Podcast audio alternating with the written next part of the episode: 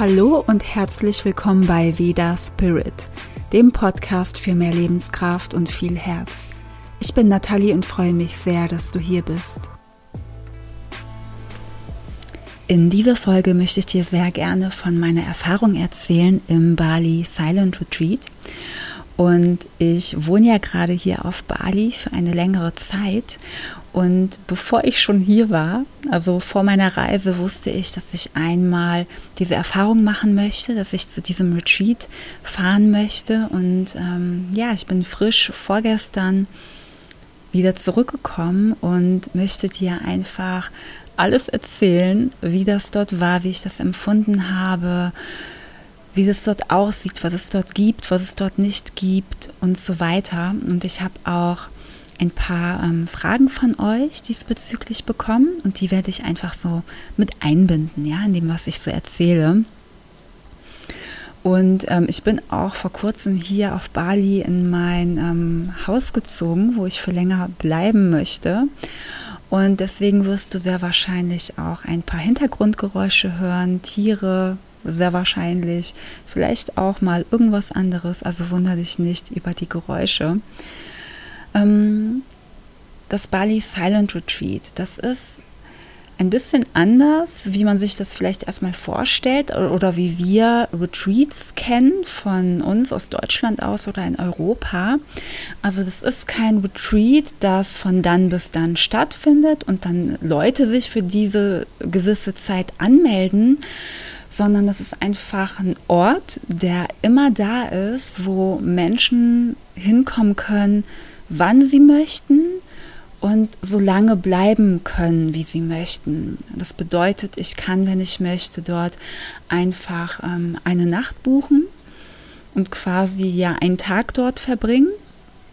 Oder ich kann ein paar Tage dort verbringen, eine Woche, einen Monat, noch länger. Ja, also solange ich möchte, kann ich dort einfach bleiben.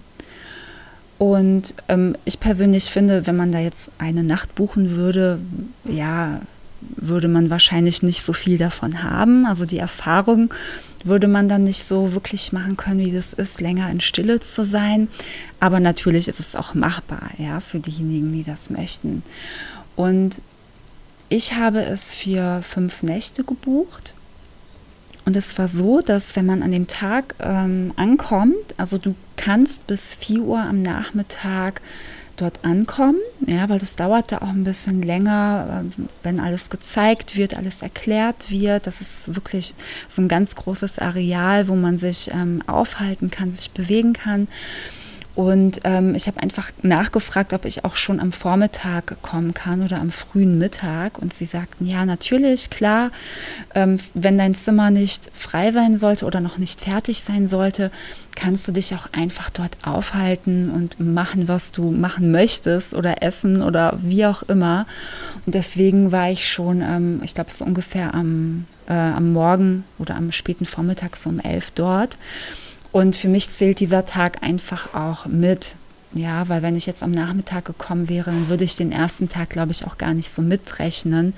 Aber ich war dann schon wirklich ziemlich früh dann in der Stille, deswegen zähle ich den für mich mit. Und noch einmal, ähm, damit ihr überhaupt wisst, wo das in Bali ist. Es ist so ziemlich in der Mitte der Insel. Also wirklich in der Natur. Dort ist sonst nicht viel. Dort sind Reisfelder, Dschungel, ähm, also einfach sehr, sehr viel Natur. Dort ist auch, wie ich weiß, keine größere Stadt oder sowas in der Nähe. Also es sind eher so kleine Dörfer, die dort sind. Und ähm, von Ubud, also für diejenigen, die sich so ein bisschen schon auskennen mit Bali, von Ubud ist es so ungefähr eine Stunde entfernt oder ein bisschen mehr. Ähm, und von Canggu glaube ich auch. Ja, das ist so quasi von beiden Richtungen. Ja, das ist dann so in der Mitte. Ja, und ich bin dann da angekommen und mir wurde da erstmal vieles erklärt. Ja, eine Mappe gezeigt, wo alles ist, worauf ich achten muss. Und dann haben wir natürlich auch einen Rundgang gemacht. Mir wurde alles gezeigt. Die ähm, Halle oder das Haus, wo ähm, gegessen wird, wo es auch einen Aufenthaltsraum gibt eine Bibliothek. Dann sind wir dort die ganzen Wege lang gelaufen und ähm, ja, da wurden mir einfach auch die Häuser gezeigt. Und man kann dort ähm, also entweder ein Zimmer buchen, entweder unten oder oben, oder man kann sich ein Haus mieten. Ähm, das sind so kleine Bungalows, also es gibt so einfachere Bungalows, dann gibt es Deluxe-Bungalows und ich glaube, ich glaube noch irgendwas dazwischen. Ich weiß es nicht so genau. Also ich hatte ein einfaches Zimmer ähm, und ich war auch ganz froh darüber, weil mir das ähm, auch gefallen hat. Ich hatte das oben und habe einfach auch eine schöne Aussicht gehabt, ja, so in die Natur, auf die äh, Palmen. Und ähm, ja, dann wurde mir auch mein Zimmer gezeigt. Und das ist da so, dass dort nicht alles wie in einem Hotel für einen fertig gemacht wird. Also das ist mehr so wie in einem Ashram, auch wenn das vielleicht kein klassischer Ashram ist. Ähm, also dein Zimmer wird dir gezeigt und du kriegst deine Bettwäsche und alles, ähm, was du dort benutzen kannst. Und du machst dein Bett dann erstmal selbst. Und ganz am Ende, wenn du abreißt, dann ähm, ziehst du auch deine ganze Bettwäsche ab und bringst es dann auch an die Rezeption und du machst dann auch so ein bisschen sauber zwischendurch, ja, und am Ende. Und es ist auch wirklich sehr, sehr einfach gehalten. Ähm, bei den Zimmern war es so, dass es dann vorne keine Wand gibt. Das ist quasi komplett offen. Und du hast natürlich ein Rollo, falls es regnet oder ähm, falls du nicht möchtest, dass da irgendwelche Tiere in dein Zimmer reinfliegen, wobei die trotzdem natürlich noch einen Zugang in dein Zimmer haben. Ähm, und dann gibt es dann auch noch so zwei Vorhänge. Das ist aber total schön und ähm, tagsüber habe ich das auch immer alles offen gelassen. Nur für die Nacht habe ich das auch zugemacht und ich bin, was so Tierchen angeht, wirklich empfindlich und mittlerweile ja, habe ich es geschafft, mich gut dran zu gewöhnen und habe auch nicht mehr so eine Angst oder so ein Ekel vor manchen Tieren. Ähm, aber das war da auch gar nicht so krass. Also das war da wirklich sehr wenig sogar, ja, für diejenigen, die sich da einen Kopf machen deswegen. Und natürlich ist es auch dort so, das heißt ja auch Silent Retreat, und ähm, dass man da natürlich komplett in Stille ist.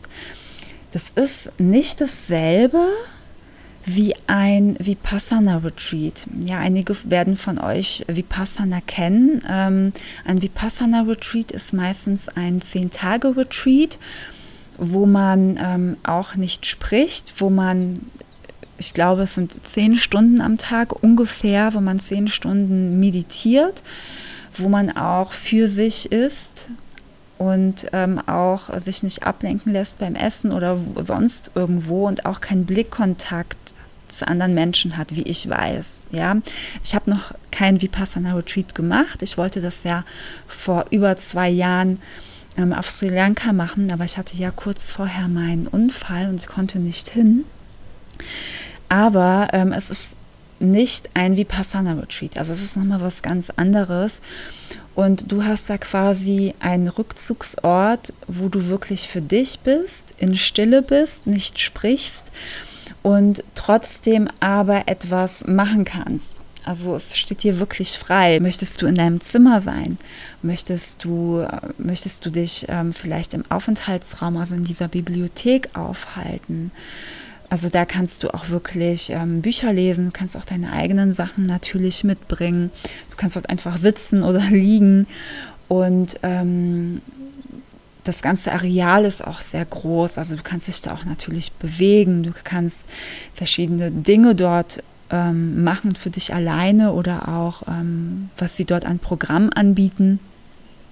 Und du selber bist quasi dafür verantwortlich, ähm, wie viel Stille du in dir natürlich auch zulässt, wie du damit umgehst oder eben auch nicht. Ja, also geredet wird dort ähm, nicht, aber du hast die Option natürlich, wenn du eine Frage hast, ja, dann kannst du zu den Mitarbeitern gehen und die auch fragen. Und äh, das habe ich auch sogar fast täglich sogar, glaube ich, machen müssen, dass ich irgendwie ein, zwei Fragen hatte und was sagen musste. Das ist dann auch okay, das auszusprechen. Also es ist nicht verboten, so, oh Gott, frag mich bitte nicht, du darfst ja doch gar nicht reden. Also so streng ist es dann nicht. Und ähm, natürlich sollen auch ähm, Handy, Laptop und alle Geräte ausgeschaltet sein vor allem in den Bereichen, die mit anderen Menschen geteilt werden. Aber das steht da auch nochmal als Option, wenn du das Gefühl hast, du musst jetzt doch irgendwas anmachen, warum auch immer, ja, dann mach das bitte auf deinem Zimmer oder in deinem Bungalow. Und vorne an der Rezeption mh, hm, hat man auch nochmal die Möglichkeit, da ist auch so eine ein oder zwei Sofas sind da, da hast du die Möglichkeit ähm, zu sprechen. Also dort darfst du quasi laut sein, in Anführungsstrichen. Dort könntest du zum Beispiel ein Telefongespräch führen. Das ist so die einzige Stelle. Ähm, aber Internetanschluss, also WLAN gibt es dort nicht, ja. Und was es so an Programmen gab.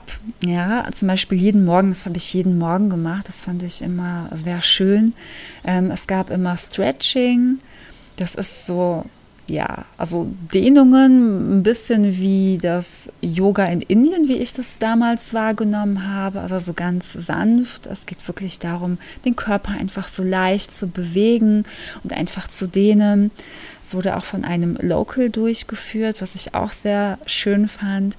Und ähm, dann haben wir meditiert und auch jeder für sich, was ich auch immer ganz toll finde, weil ich bin nicht so der große Fan von geführten Meditationen. Also ich kann das auch mal haben, ja, ich mag das auch mal, aber eher so als Ausnahme. Und ich mag sehr gerne diese stille Meditation, wo einfach jeder für sich meditiert, aber trotzdem sitzt man ja in einer Gruppe zusammen. Das mag ich sehr gerne und das hatten wir dann da. Und ich weiß gar nicht, wie lange die Meditation dann im Endeffekt ging. Ich schätze mal so 30 bis 45 Minuten. Ähm, und danach gab es Shavasana. Und da haben wir uns dann alle hingelegt. Und ähm, ja, der Leiter dieser Gruppe hat dann das Gayatri-Mantra mehrfach gesungen, was ich auch unglaublich schön fand. Und ähm, dann gab es auch natürlich noch eine Phase, wo wir einfach in Stille in Shavasana gelegen haben. Dann hat irgendwann der Gong ertönt und dann konnten wir ähm, gehen, beziehungsweise wir haben am Anfang und am Ende auch nochmal zusammen das Om dreimal ähm, gesungen. Und dann waren quasi die eineinhalb Stunden um. Und das habe ich wirklich jeden Morgen gemacht. Das ist natürlich auch alles freiwillig. Und ähm, ja, danach gab es dann Frühstück. Zum Essen sage ich gleich dann noch was. Ja, ich gehe erstmal so alles mit dir durch, was man da so machen konnte und was ich so gemacht habe. Und ich erzähle dann natürlich auch noch ein bisschen was von meiner Erfahrung. Und was es auch dann noch jeden Tag gab, war am Mittag, also am Nachmittag ab 2 Uhr, gab es auch noch mal Yoga. Und ähm, da gab es zwei verschiedene Yoga-Lehrerinnen. Mm, und es war entweder Hatha-Yoga, also sehr sanftes, einfaches Hatha-Yoga und äh, Yin-Yoga oder Restorative Yoga. Also oft war es so ein Mix aus Hatha und Yin, aber eher mehr das Entspannende. Also es war eher mehr, mehr Yin oder mehr Restorative. Wir haben auch einmal nur Restorative gemacht, was ich auch sehr schön fand. Und das Hatha Yoga ist auch wirklich sehr einfach und ähm, nicht so anstrengend. Wenn, wenn jetzt jemand dabei ist, der denkt, hey, ja, ich mache da jetzt jeden Tag äh, Vinyasa Yoga und power mich da aus. Also das ähm, gibt es dort nicht. Und natürlich kann man für sich selber auch äh, dort Yoga machen. Also wenn da gerade nichts stattfindet in dieser Yogaschala, dann kann man natürlich diese, äh, diesen Ort dort einfach auch nutzen. Das haben auch sehr viele gemacht. Ähm, vor allem auch für Meditation haben das viele genutzt. Ich bin dann auch manchmal zwischendrin einfach zum Meditieren hingegangen oder am Abend, ja, bevor die Sonne unterging. Oder man kann dort natürlich Yoga oder was auch immer dort machen. Ja, das ist ähm, super schön. Und ähm, nach dieser Yoga-Einheit am Mittag gab es dann nochmal so 15 Minuten Pause und dann gab es eine Stunde Meditation. Ja, die war dann geführt. Ähm, die habe ich nur einmal mitgemacht und habe dann eher lieber ein bisschen später dann für mich selber nochmal meditiert in kompletter Stille. oder ich habe eben mal ein Trance-Feeling oder ein Higher Self-Feeling an mir gemacht. Und ansonsten konnte man natürlich immer das machen, worauf man Lust hatte. Man konnte da auch ähm, ja, einen Spaziergang einfach machen durch die Reisfelder, die dort sind in der Umgebung. Und an der Rezeption wird auch eine Karte bereitgestellt, obwohl man die überhaupt nicht braucht. Also so ein ganz bestimmter Weg, den man gehen kann, wenn man vielleicht Angst hat, sich zu verlaufen. Ähm, aber es ist so natürlich, wenn man ähm, das Areal hier so verlässt, ja, und da sind andere Menschen, da wird man halt auch angesprochen, ja, vor allem als Ausländer, ja, wenn die Einheimischen einen sehen, die freuen sich dann immer und ähm, fragen natürlich auch sehr oft. Ich gehe mal davon aus, dass die Leute das ja auch wissen, dass wenn sie hier Menschen sehen, dass sie vom Silent Retreat kommen. Ähm, und man ist da ja auch in so einer ganz anderen Energie. Und ähm, ich habe nur gehofft, dass mich keiner anspricht, weil ich wirklich, ich wollte wirklich einfach nur komplett meine Ruhe haben. Ich wollte nichts hören, ich wollte nichts sagen die ganzen Tage. Und ich habe es fast auch geschafft. Ähm, da zwar, ich weiß nicht, zwei, drei Leute haben dann zwar Hallo gesagt, aber ich war dann auch so wirklich mit meiner Energie bei mir und habe versucht, ähm, mich gar nicht so mit den Menschen dort im Außen zu befassen, sondern habe Hallo gesagt und ähm, das war dann auch in Ordnung und ich glaube, die Leute haben das auch gemerkt, dass ich einfach für mich bin. Ja, einer hat dann wirklich eher so äh, gerufen, also der wollte dann wirklich Aufmerksamkeit äh, haben. Ich war so ein bisschen weiter weg. Das habe ich dann so von weiter Ferne ja wahrgenommen und dann habe ich halt auch geantwortet. Und dann war aber auch gut, ja. Es ist auch total schön, hier spazieren zu gehen. Dann gibt es hier so einen kleinen Dschungelpfad, ja, den kann man dann einfach für sich gehen, wann man möchte. Ähm, und das ist jetzt äh, keine Tour, wo man jetzt ein, zwei Stunden äh, durch den Dschungel geht, sondern das ist wirklich eher was Kurzes. Ähm, ich glaube, ich habe es so grob 20 Minuten gebraucht ja, für diesen Weg. Und ähm, das ist auch super schön. Und am Ende von diesem Weg, wenn man dann noch einmal so abbiegt, geht man noch mal so ein paar Stufen runter und dann ist dort ein Fluss und ähm, eine Bank, so eine ganz kleine Bank mit äh, Dach zum Hinsetzen und sie nennen das Crying Bench und das war total süß. Am Anfang, als ich angekommen bin, hat mir die Frau, sie hieß Krishna, sie war total witzig und süß. Also es ist so eine tolle Frau gewesen. Sie hat dann auch erzählt und meint, ja, hier Crying Bench und ja, wenn man viel in Stille ist, dann kann das vorkommen, dass man dann einfach auch viel weinen muss. Und du weißt ja, ähm, hier ist Stille angesagt, aber wenn du das Gefühl hast, so richtig laut weinen zu müssen, dann kannst du dorthin gehen. Und wie sie dort, also wie sie das ähm, erzählt hat, das war auch so süß und einfach auch so lustig. Und sie hat dann auch noch so einen Witz darüber gemacht. Und das war einfach so schön und so herzlich. Und ähm, ja, zum Weinen kann man dorthin gehen. Ähm, man ist dort wirklich ein bisschen abgelegen, man hat dort wirklich Ruhe und man hört einfach diesen Fluss und das ist so schön mit diesen Dschungelgeräuschen und mit diesem, mit diesem Fluss, den man dort hat. Ja, es ist nicht ja, wie bei uns in Deutschland, so, so ein Fluss, den man so kaum hört vielleicht, sondern du hörst richtig das Wasser plätschern, ja, das, dort sind große Felsen äh, drin in dem Fluss und du hörst wirklich viel, viel Wasser, viel Natur und ich kann mir vorstellen, dass dann auch Menschen dort sind, die dann auch wirklich schreien oder auch äh, ja einfach laut weinen und dass dort auch viel freigesetzt werden kann. Als ich dort war, war ich so gar nicht traurig oder musste weinen, sondern ich war eher ähm, ja, voll in meiner Lebensfreude gerade in dem Moment und habe so versucht, auch mich ja mit der Trauer zu verbinden. Also das können wir ja auch machen, dass wir bestimmte mh, mm, Dinge aus uns rausholen können und schauen können, was passiert, wenn ich mich vielleicht mit einer bestimmten Emotion oder mit einem bestimmten Gefühl verbinde. Ähm, ja, es war für mich einfach ähm, schön in diesem Moment dort. Ja, und da kann man einfach auch immer hingehen, wann man möchte. Was es auch täglich gab, ist am Abend ein Lagerfeuer im Firehouse. Und ähm, das war immer von sieben bis acht und ab sieben Uhr hat dann ein Mitarbeiter einfach dieses Lagerfeuer angemacht und drumherum waren so ein paar Stühle, eine Hängematte.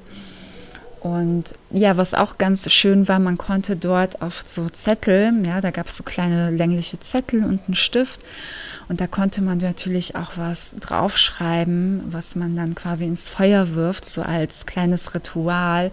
Ist auch total schön. Und ähm, tatsächlich war ich auch jeden Abend, außer am letzten Abend, weil es sehr geregnet hat, war ich da an diesem Lagerfeuer und ich liebe das einfach, einfach dort hineinzuschauen, einfach in sich zu spüren. Hm, ja, was so hochkommt, ja, was man spürt, was für Gedanken kommen. Und man kann dorthin gehen und wieder gehen, wann man möchte. Also es ist jetzt auch nicht so von sieben bis acht, ja, du sitzt dann da von sieben bis acht, sondern du kommst und gehst einfach, wann du möchtest. Und ja, ansonsten gab es täglich auch, ähm, was man machen konnte, was ich jetzt selber nicht gemacht habe, heiße Quellen. Also man konnte zu heißen Quellen fahren. Ähm, ich glaube, das hat aber nochmal auch ein bisschen was extra gekostet und das war wieder außerhalb. Und ich meine, dass dort dann vielleicht auch andere Menschen sind, die jetzt nicht vom Silent Retreat sind. Das bedeutet auch, ähm, dass man da natürlich in, in so einem Raum ist, ähm, wo es sein kann, dass Menschen einfach sprechen, wo es auch lauter ist. Also ich weiß es nicht, aber ich kann es mir vorstellen oder dass man einfach auch angesprochen wird. Ja, also ähm, ich habe das jetzt nicht gebraucht, deswegen habe ich es ähm, auch nicht gemacht, aber ich erzähle es dir, damit du das weißt. Ähm, und ansonsten, was auch ganz, ganz toll ist, finde ich, mh, mm, man kann eine Wassermeditation machen, also es wird zwar so genannt, für mich hat das aber etwas anderes, also es hat etwas wirklich von ähm, Heilung, von Energie. Und zwar geht man dann auch wieder so ein paar Stufen runter, ja, drumherum sind wieder ganz tolle Pflanzen, Dschungel. Und dann hast du dort ähm, fünf Bänke, fünf kleine Holzbänke und über dir sind diese Statuen mit so Rohren, wo dann heiliges Wasser runterfließt von dem Haustempel hier. Also von dem Tempel, dort fließt dann aus der Quelle dieses heilige Wasser durch diese Rohre. Und da setzt du dich hin, ja, auf diese Holzbank und dieses Wasser kommt dann auf deinen Kopf. Es wird auf deinen Kopf geflossen. Und ich bin mir jetzt nicht sicher, ob sie auch meinten, dass von, von jeder Stelle, wo das Wasser kommt, ob das eine andere Bedeutung hat.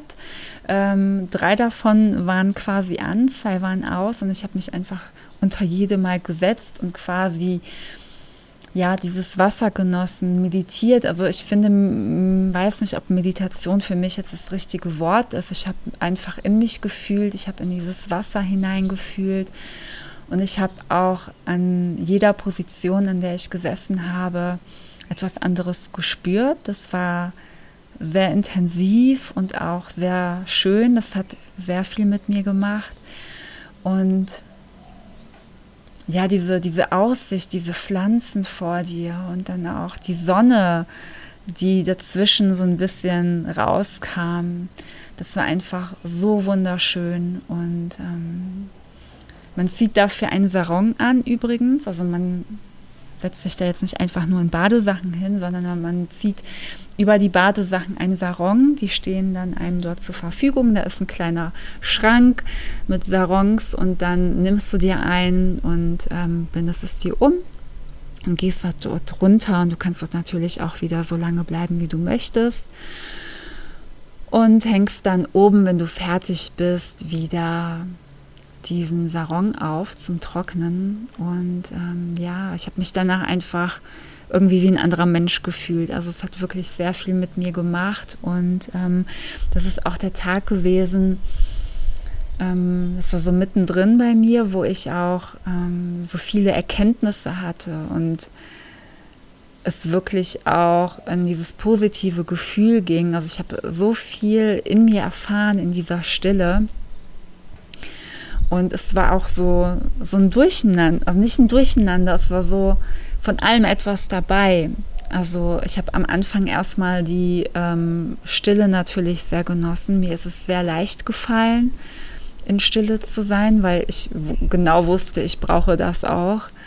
Und ähm, habe das einfach total genossen und habe dann auch mal zwischendrin einen Tag gehabt. Ich glaube, das war der dritte Tag, wo ich mich auch nicht so besonders gut gefühlt habe, wo ich dann auch viel geweint habe, wo einfach auch viel hochgekommen ist, wo ich dann auch am äh, Abend am Lagerfeuer gesessen habe und gedacht habe oder auch gefühlt habe und gedacht habe, oh mein Gott, das ist alles so viel, was gerade hochkommt. Wie soll ich das denn jetzt verarbeiten? Das ist viel zu viel.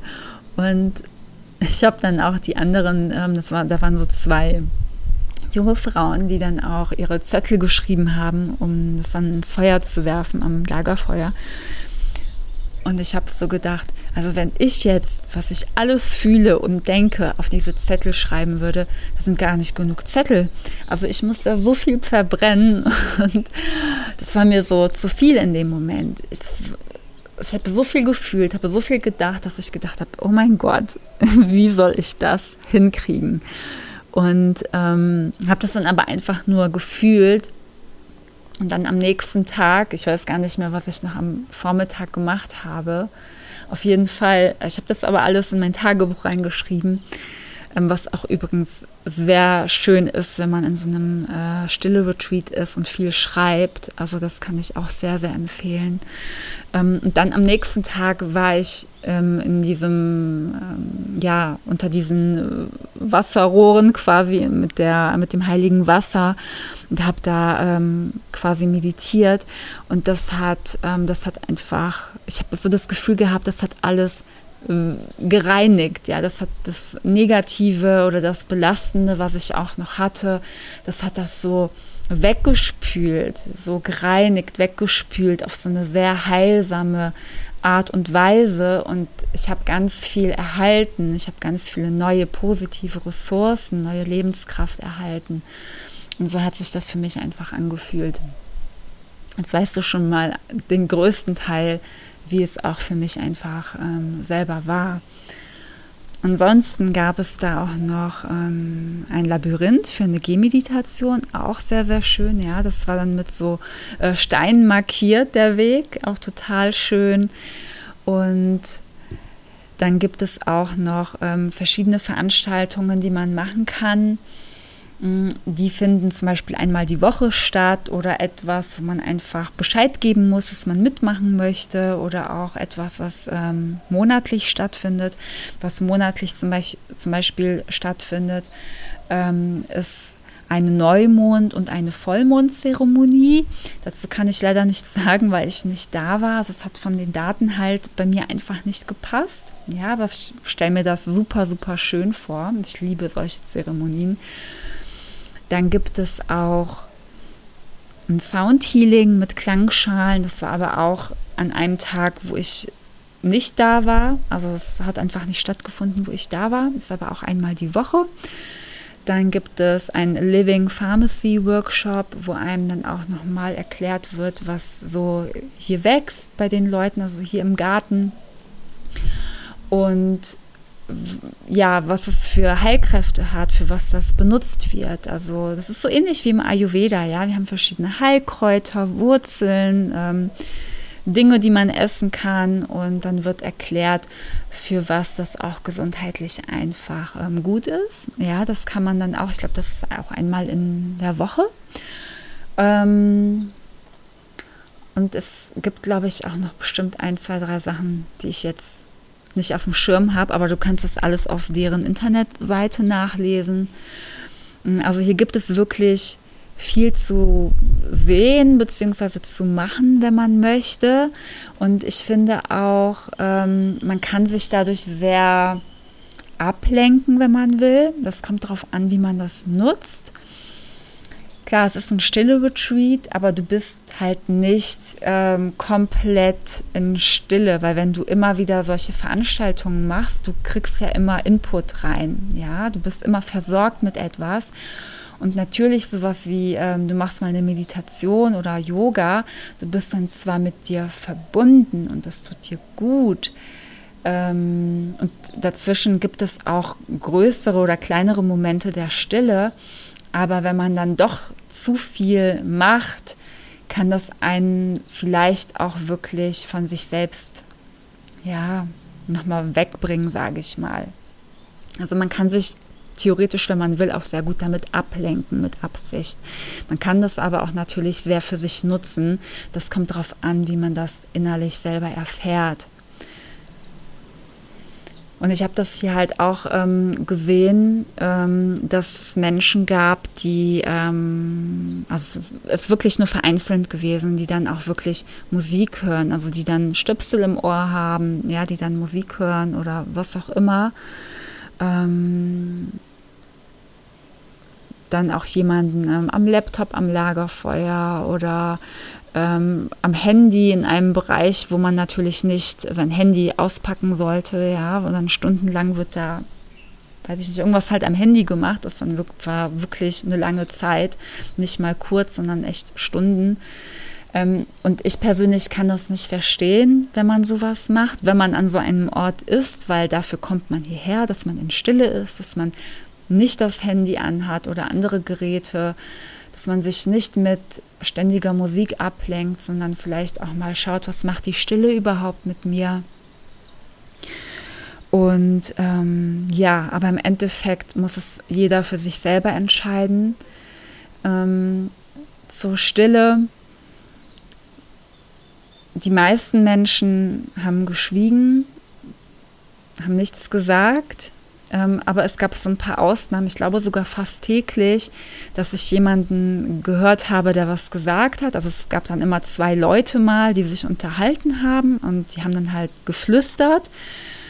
Ähm, es waren aber auch nicht immer dieselben Leute und ich habe auch gemerkt, dass immer mal wieder halt Leute da waren, die Kontakt gesucht haben zu anderen Leuten, sei es mit Gestik oder Mimik, die, ähm, die einfach ja, das gesucht haben. Und ähm, man kann ja dann selber auch entweder darauf reagieren oder nicht. Man kann Hallo sagen, indem man nickt oder lächelt, wenn man das möchte. Man kann aber auch einfach geradeaus gucken, runter gucken, wohin auch immer und ähm, einfach für sich sein, ja, also quasi alles geht.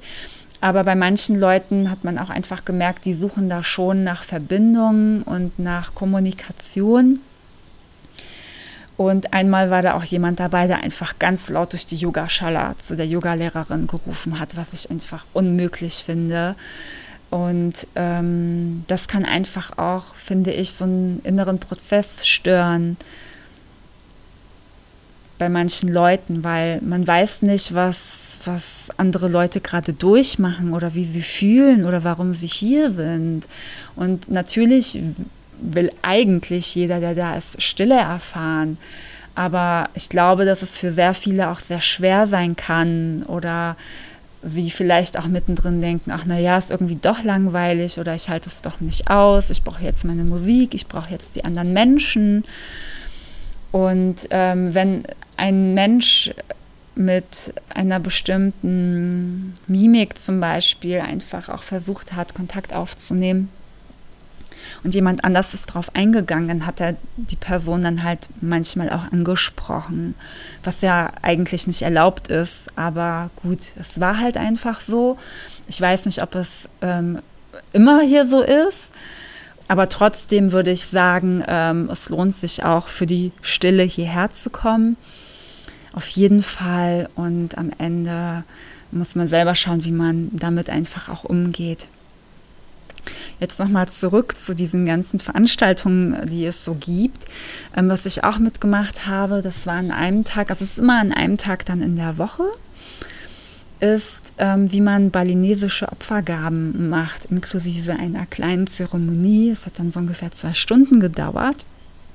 Das ist total schön gewesen. Und ich liebe ja so Rituale, Zeremonien und so weiter. Und auf Bali gibt es ja ähm, ganz viele von diesen schönen Opfergaben. Und Bali hat ja auch ganz viele, sehr, sehr viele Tempel. Und jeder hat seinen eigenen Haustempel. Und jeden Tag gibt es diese ähm, Opfergaben. Und das sind, ähm, das ist alles aus Naturmaterialien, ja, gemacht. Und vielleicht hast du sowas auch schon mal gesehen. Und da drin, ist meistens so ähm, handgroß oder halbe Hand, so ungefähr. Und da drin sind ähm, verschiedene Blüten. Das ist meistens sehr bunt. Dann gibt es meistens noch eine Kleinigkeit zu essen da drin. Ja, manchmal Reis, manchmal eine Süßigkeit, manchmal ein Keks, manchmal ein Bonbon. Mm, und dann gibt es noch ein Räucherstäbchen, was man dazulegt. Wir haben quasi in diesem Workshop gelernt, ähm, was es alles bedeutet und wie man diese Opfergaben selber äh, macht aus diesen Naturmaterialien und ähm, auch die Bedeutung, welche Blume wohin soll, welche Bedeutung das hat, ähm, welche Farbe wohin soll und so weiter. Und ähm, dann haben wir, dann sind wir rübergegangen ähm, zu dieser Yogaschala und haben dort eine Zeremonie gemacht, so eine ganz klassische, wo uns auch noch mal ein bisschen genauer erklärt wurde, ähm, auch was alles zu bedeuten hat. Und jeder hat einen Sarong anziehen müssen. Und ähm, ja, das wurde dann auch noch mal gesegnet von der Frau. Das hat auch wieder Krishna gemacht, die süße, herzliche Frau. Und ähm, ja, es war sehr, sehr schön. Ähm, ich erzähle das jetzt nicht ausführlich, weil sonst würde die Folge extrem lange dauern. Die dauert jetzt eh schon ganz lange. Auf jeden Fall kann man so eine Zeremonie hier machen. Und wie du merkst, es gibt sehr viel, was man hier tun kann. Und jetzt komme ich mal äh, zu dem Essen. Ja, das ist auch was ganz Tolles hier, denn alles ist Bio aus dem eigenen Garten. Also man kann hier, genau, man kann hier auch ähm, so eine Gartentour machen. Ja, also auch geführt, wenn man möchte. Man kann auch einfach in den Garten reingehen und sich so angucken, was hier wächst.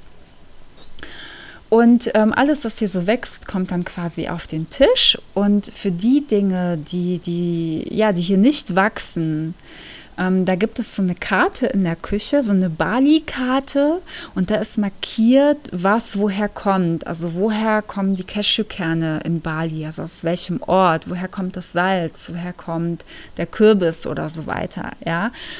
Also das ist alles markiert, man weiß wirklich, woher das Essen kommt. Und ähm, es ist alles sehr natürlich, es ist ähm, fast vegan, es ist fast glutenfrei. Ähm, also wenn etwas nicht vegan ist oder nicht glutenfrei, dann ist es markiert. Aber es ist wirklich zu, ich glaube 90, 95 Prozent ist es vegan und glutenfrei. Und ähm, es werden manchmal ähm, Eier genutzt, aber natürlich auch nicht irgendwelche Eier, sondern hier werden ähm, viele Enten gehalten. Glückliche Enten mit viel Platz, ja, die man auch täglich sehen kann, wenn man dort äh, hier auf dem Areal einfach rumläuft. Und äh, von den Enten gibt es dann quasi die frischen Eier. Ja. Und manchmal wird einfach mit den Eiern gebacken oder es gibt einfach zum Frühstück mal ein Rührei oder ein Spiegelei oder was auch immer. Also mit den Eiern wird auch einiges gemacht, aber es ist halt auch immer wieder markiert. Es ist auch weitestgehend sogar histaminarm. Ähm, ich habe mit ihnen darüber gesprochen, als ich gekommen bin und habe auch so gesehen, was dann natürlich gekocht wird oder hingestellt wird. Einmal musste ich auch noch mal genau fragen. Und hier wird auch viel mit Kokosmilch einfach gemacht. Ja, und ansonsten gibt es immer sehr frisches Essen.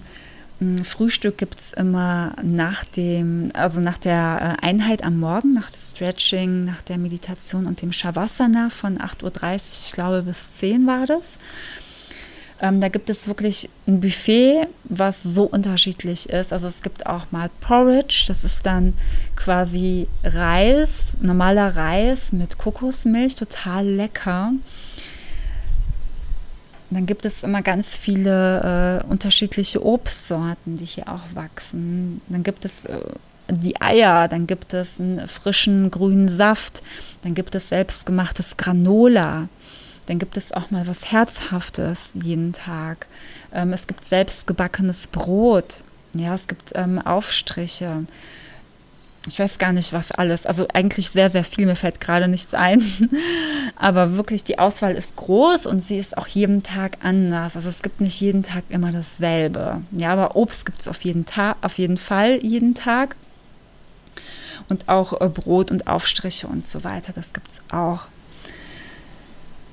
Für zwischendurch gibt es immer Kekse, auch selbst gebacken ähm, und Obst. Also man kann sich dann zum Beispiel eine Banane nehmen oder eine Drachenfrucht oder was auch immer. Und dann gibt es auch selbst, selbstgemachte Chips mm, und auch ähm, Tee zum Kochen. Also es gibt dann zwei Kochplatten, wo man sich Tee zubereiten kann. Und das ist, es war auch so mein Highlight. Es gibt ganz viele verschiedene frische Kräuter und äh, Kurkuma, also frische Kurkuma-Wurzel, frischen Ingwer und ähm, diese ganzen Kräuter, wo man sich einfach Tee machen kann. Ja, es gibt zum Beispiel Zitronengras, es gibt frischen Tulsi, was ich sonst, glaube ich, nirgendwo gesehen habe. Ähm, Gotu Kola, das ist ähm, auch so ein ayurvedisches Heilkraut. Mm, ja, und noch ganz viele andere Kräuter. Also es gibt auch nicht jeden Tag dieselben. Manche gibt es auch in, in, einer größeren Menge, manche auch in einer kleineren Menge. Ich würde sagen, keine Ahnung, vielleicht 15 verschiedene Kräuter und Wurzeln, die man sich dort als Tee zubereiten kann. Ähm, zum Mittag gab es meistens ähm, Rohkost, also auch nicht immer nur, aber hauptsächlich. Das war dann auch entweder geraspelt oder klein geschnitten, also auch rote Beete, Rettich, ähm, äh, gekochten Mais gab es, dann gab es auch gekochte äh, Kartoffeln oder Süßkartoffeln, frischen Salat, frische Kräuter, ähm, Keimlinge und so weiter. Also es, man konnte sich dann wirklich so einen schönen Salat zusammenstellen. Es gab dann auch immer zwei, drei Dressings selber gemachte. Es hat wirklich auch sehr gut geschmeckt und hat auch vollkommen gereicht, dass es dann äh, mittags Salat gibt. Und das ist ja auch ziemlich ayurvedisch, weil mittags ist ja auch das Agni stärker, ja, die Verdauung ist stärker und das ist total gut, wenn man rohes am Mittag ist, ja, weil das einfach gut verdaut werden kann. Und man hat eigentlich permanent was zu essen, wenn man immer essen möchte. Also man verhungert nicht und man kann ähm, zu unterschiedlichen Zeiten auch essen. Also Mittagessen gibt es, hm, ich glaube, das war ab 11.30 Uhr bis um 3 oder bis um 2, ungefähr so. Ja, also man hat eine große Zeitspanne. Und Abendessen gab es dann von 4.30 Uhr ähm, nachmittags bis um 18 Uhr, also nicht zu spät. Und ähm, das Abendessen war auch so ein Highlight. Das war unglaublich lecker. Es war ähm, gekocht. Es gab auch immer ein, zwei oder drei Rohkostvarianten, immer noch mal einen Salat was ich auch sehr schön fand, war, dass auch immer das, was nicht aufgegessen wurde, also was am Buffet noch übrig geblieben ist, zum Beispiel an Rohkost oder äh, ja auch mal was gekochtes, dass es weiterverarbeitet wurde, paar Stunden später. Also die haben daraus dann immer noch was ganz Tolles gemacht, sodass es auch nicht weggeworfen wird. Und ähm, ja, es gab sehr unterschiedliche Dinge, zum Beispiel auch ähm, Reisgerichte, Kartoffelgerichte, verschiedene balinesische äh, Sachen, ja, mit Erdnusssoße, ähm, also auch nicht nur natürlich, aber gab es auch viel. Dann, wie das Gemüse zubereitet wurde, war auch immer unterschiedlich. Entweder mit verschiedenen Gewürzen, dann noch mit irgendwelchen Samen da drauf, mit Salat noch dazu oder es wurde irgendwas Gebackenes daraus gemacht. Also da gab es auch wirklich sehr viel. Also man hat dann, glaube ich, ja, zehn bis zwölf verschiedene Teller gehabt, wo man sich einfach bedienen konnte. Dann gab es auch immer ein Dessert. Also entweder gab es mal ein ähm, Raw Apple Pie, das war auch so, so gut. ähm, oder mal aus äh, Früchten irgendwas gemixtes oder auch sehr oft was gebackenes, ein Kuchen oder Muffins. Ja, das war alles frisch gebacken, war dann noch so leicht warm und das war so, so gut. Und natürlich stand auch immer dabei, ob es dann vegan war oder nicht oder ob es glutenfrei war oder nicht. Und äh, man hatte dann eine sehr große Auswahl. Ja, oder mal ein Glas Nudelsalat mit Gemüse. Also es, oder irgendwas mit Munkbohnen. Also es war wirklich sehr, sehr vielfältig. Und äh, man konnte sich dann natürlich bedienen, wann man wollte. Und beim Abendessen war das aber auch so, dass manche Leute dann natürlich ähm, ja ihr Lieblingsessen, was sie dann äh, da besonders lecker fanden, dann haben die sich halt Nachschlag geholt und dann gab es von dem besonders leckeren Essen dann am späteren Abend, also ich sag mal zur späteren Uhrzeit, äh, gab es dann nichts mehr dann davon. Deswegen die Leute, die dann sich denken, hey, ich esse dann einfach um Viertel vor sechs, das kann dann sein, dass ein paar Gerichte dann einfach nicht mehr da sind, ja. Aber das hat total gereicht, ähm, am Nachmittag zu essen und dann wieder am Morgen und am Mittag einfach was Kleines. Also es war echt ausreichend und ähm, wie gesagt, verhungern wird man dort nicht. Und es ist da auch so, dass ähm, jeder sein eigenes Fach hat und dass es da zwei große Spülbecken gibt und du hast dein eigenes Geschirr für die komplette Zeit. Ja, ähm, das ist dann nicht so, dass man, dass es irgendwie aufgestapelt ist, man sich dann das Geschirr nimmt, sondern du hast dein persönliches Geschirr und du hast dein Fach und du nimmst dir dann deine Sachen, die du brauchst, gibst dein Essen da drauf, dann gibt es ähm, oben einen ganz tollen Essbereich mit der Aussicht äh, mit einem Rundumblick auf die Natur und dort wird auch in Stille gegessen. Und wenn du fertig bist mit Essen, spülst du auch dein Geschirr ab und legst es wieder zurück in dein Fach. Ja, du hast dann auch dein eigenes kleines Handtuch. Und so läuft das da ab. Und das fand ich auch sehr, sehr schön. Und Mm, das gleiche war übrigens auch mit den ganzen Yoga-Meditationssachen. Also du hast dann quasi, bevor du ähm, den Yoga-Bereich betrittst, hast du so, einen Eingangsbereich mit deinem Fach. Also dann gibt es ganz viele Fächer, ist dann markiert mit deiner Zimmernummer. Und du hast dein eigenes Yin-Yoga-Bolster, dein Meditationskissen, ähm, eine Decke und auch noch ein Handtuch, ein kleines und dann kann man sich aber auch noch Gurte und Blöcke nehmen, die sind dann so für alle. Die sind dann nicht für dich persönlich, aber es ist dann auch okay. Und das fand ich auch schön, weil das hat dann auch, ähm, also es war dann auch frisch, das hat auch frischer gerochen, nicht so wie in den Yoga-Studios, wo man so hingeht, wo man dann denkt, okay, das wurde jetzt schon ewig benutzt. Ähm, und ich habe das hier auch gesehen, dass sie das dann für die neue Person, die kommt, mit so Schubkarren dann darüber transportieren. Also es war auch ganz toll. Ja, und ich glaube, ich habe so das Wichtigste gesagt. Vielleicht habe ich auch was vergessen, aber macht nichts. Du kannst auch sehr gerne natürlich auch nochmal, wenn du das auch mal hier machen möchtest, ähm, einfach auf der Internetseite schauen. Ich verlinke das einfach mal in der Beschreibung. Dann kannst du mal schauen. Und ähm, meine Erfahrungen habe ich ja zum Teil auch schon geteilt. Ähm, ich hatte einen Tag auf jeden Fall, der dritte Tag, wo es mir dann nicht so gut ging und dann der Tag darauf, wo es mir sehr gut ging, wo ich einfach auch sehr viel in mir nochmal gespürt habe an Erkenntnissen, obwohl die täglich irgendwie da waren. Es ist mir sehr leicht gefallen, in Stille zu sein. Ähm, ich fand das super. Das ist echt mein Ding, muss ich sagen. Und ich kann mir auch vorstellen, eine viel längere Zeit komplett in Stille zu sein. Aber natürlich ist es hier nochmal was anderes, weil man einfach auch zwischendrin was macht. Also man ist ja nicht nur in der Meditation, ja. Und es gab auch Momente, wo ich dann natürlich auch traurig war oder irgendwas gespürt habe. Und das war okay. Also ich habe auch viel Erfahrung schon mit solchen Sachen gemacht und ähm, ja, mit dem Umgang dann davon, wie das dann ist, wenn man in der Stille ist und so bestimmte Sachen einfach spürt. Und es war für mich auf jeden Fall okay.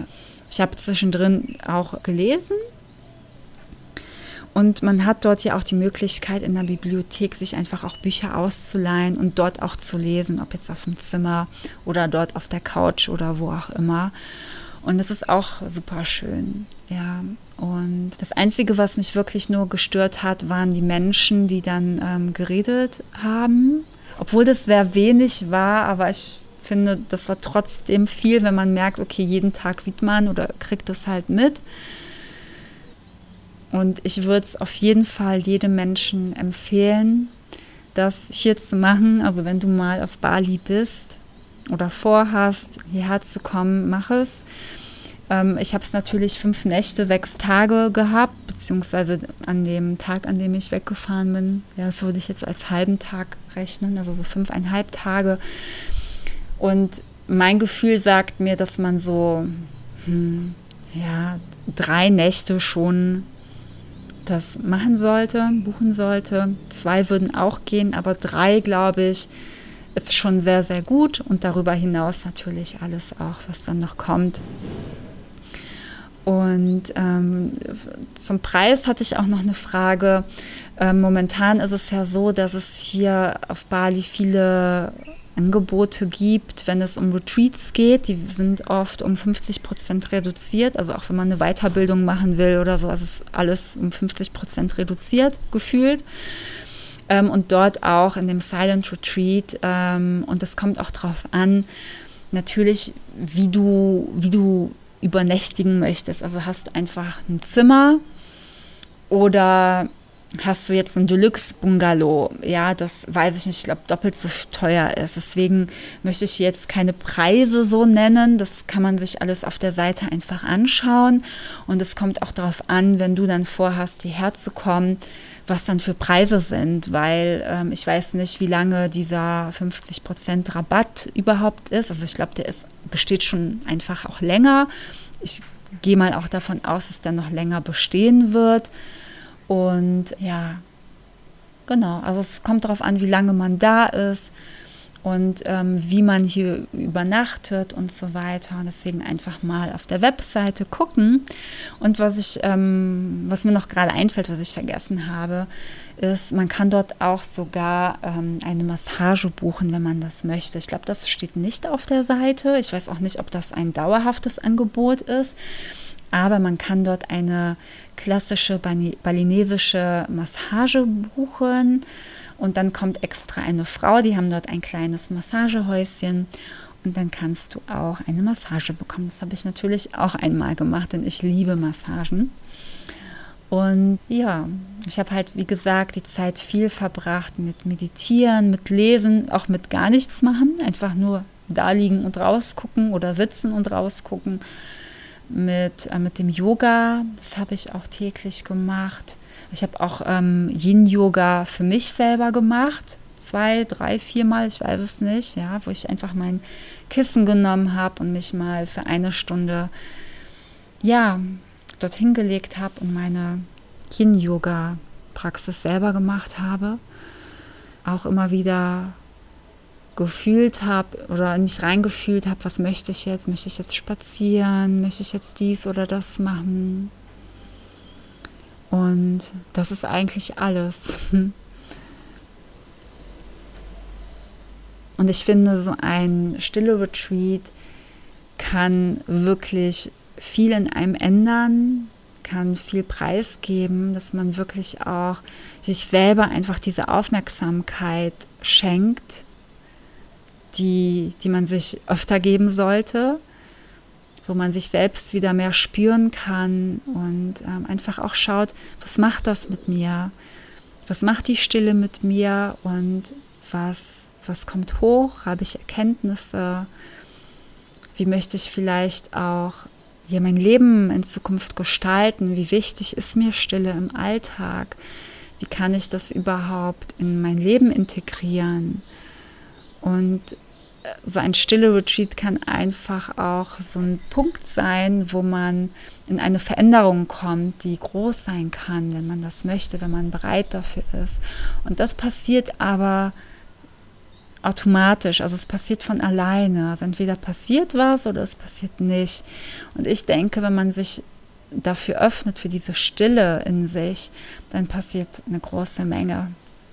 Und deswegen, wenn du sowas machen möchtest, dann mach das. Und ähm, wie gesagt, du kannst das immer buchen, immer kommen, wann du möchtest, weil das jetzt keine bestimmten Daten hat, sondern das ist ein Still-Retreat, das tagtäglich offen hat, auch an Feiertagen, also an allen 365 Tagen im Jahr. Und ja, ich ähm, möchte ja auch ähm, Retreats noch geben. Das habe ich ja schon seit ein paar Jahren vor. Und ähm, ich kann mir auch sehr gut vorstellen, dass ich auch ähm, in so eine Richtung gehen möchte oder dass ich mal einen stille Tag mit einbinde oder auch mal ein komplettes stille Retreat anbieten möchte in Kombination mit Ayurveda und Yin natürlich. Und ja, ich hoffe, dass dir die Folge gefallen hat, dass dir das weitergeholfen hat in irgendeine Richtung. Vielleicht möchtest du auch mal nach Bali und hier ein stille Retreat machen. Ich danke dir sehr von ganzem Herzen fürs Zuhören. Wenn du noch eine Frage dazu hast, dann ähm, schreib mich gerne an und ich würde mich sehr freuen, wenn du meinen Podcast auf iTunes bewertest mit einer 5-Sterne-Bewertung, wenn dir die Folge oder der Podcast insgesamt sehr gefällt oder dass du den Podcast abonnierst, denn dadurch unterstützt du mich, dass der Podcast einfach auch von viel mehr Menschen gehört wird, dass er auch andere Menschen erreicht. Und ich danke dir sehr dafür. Bis zum nächsten Mal, deine Nathalie.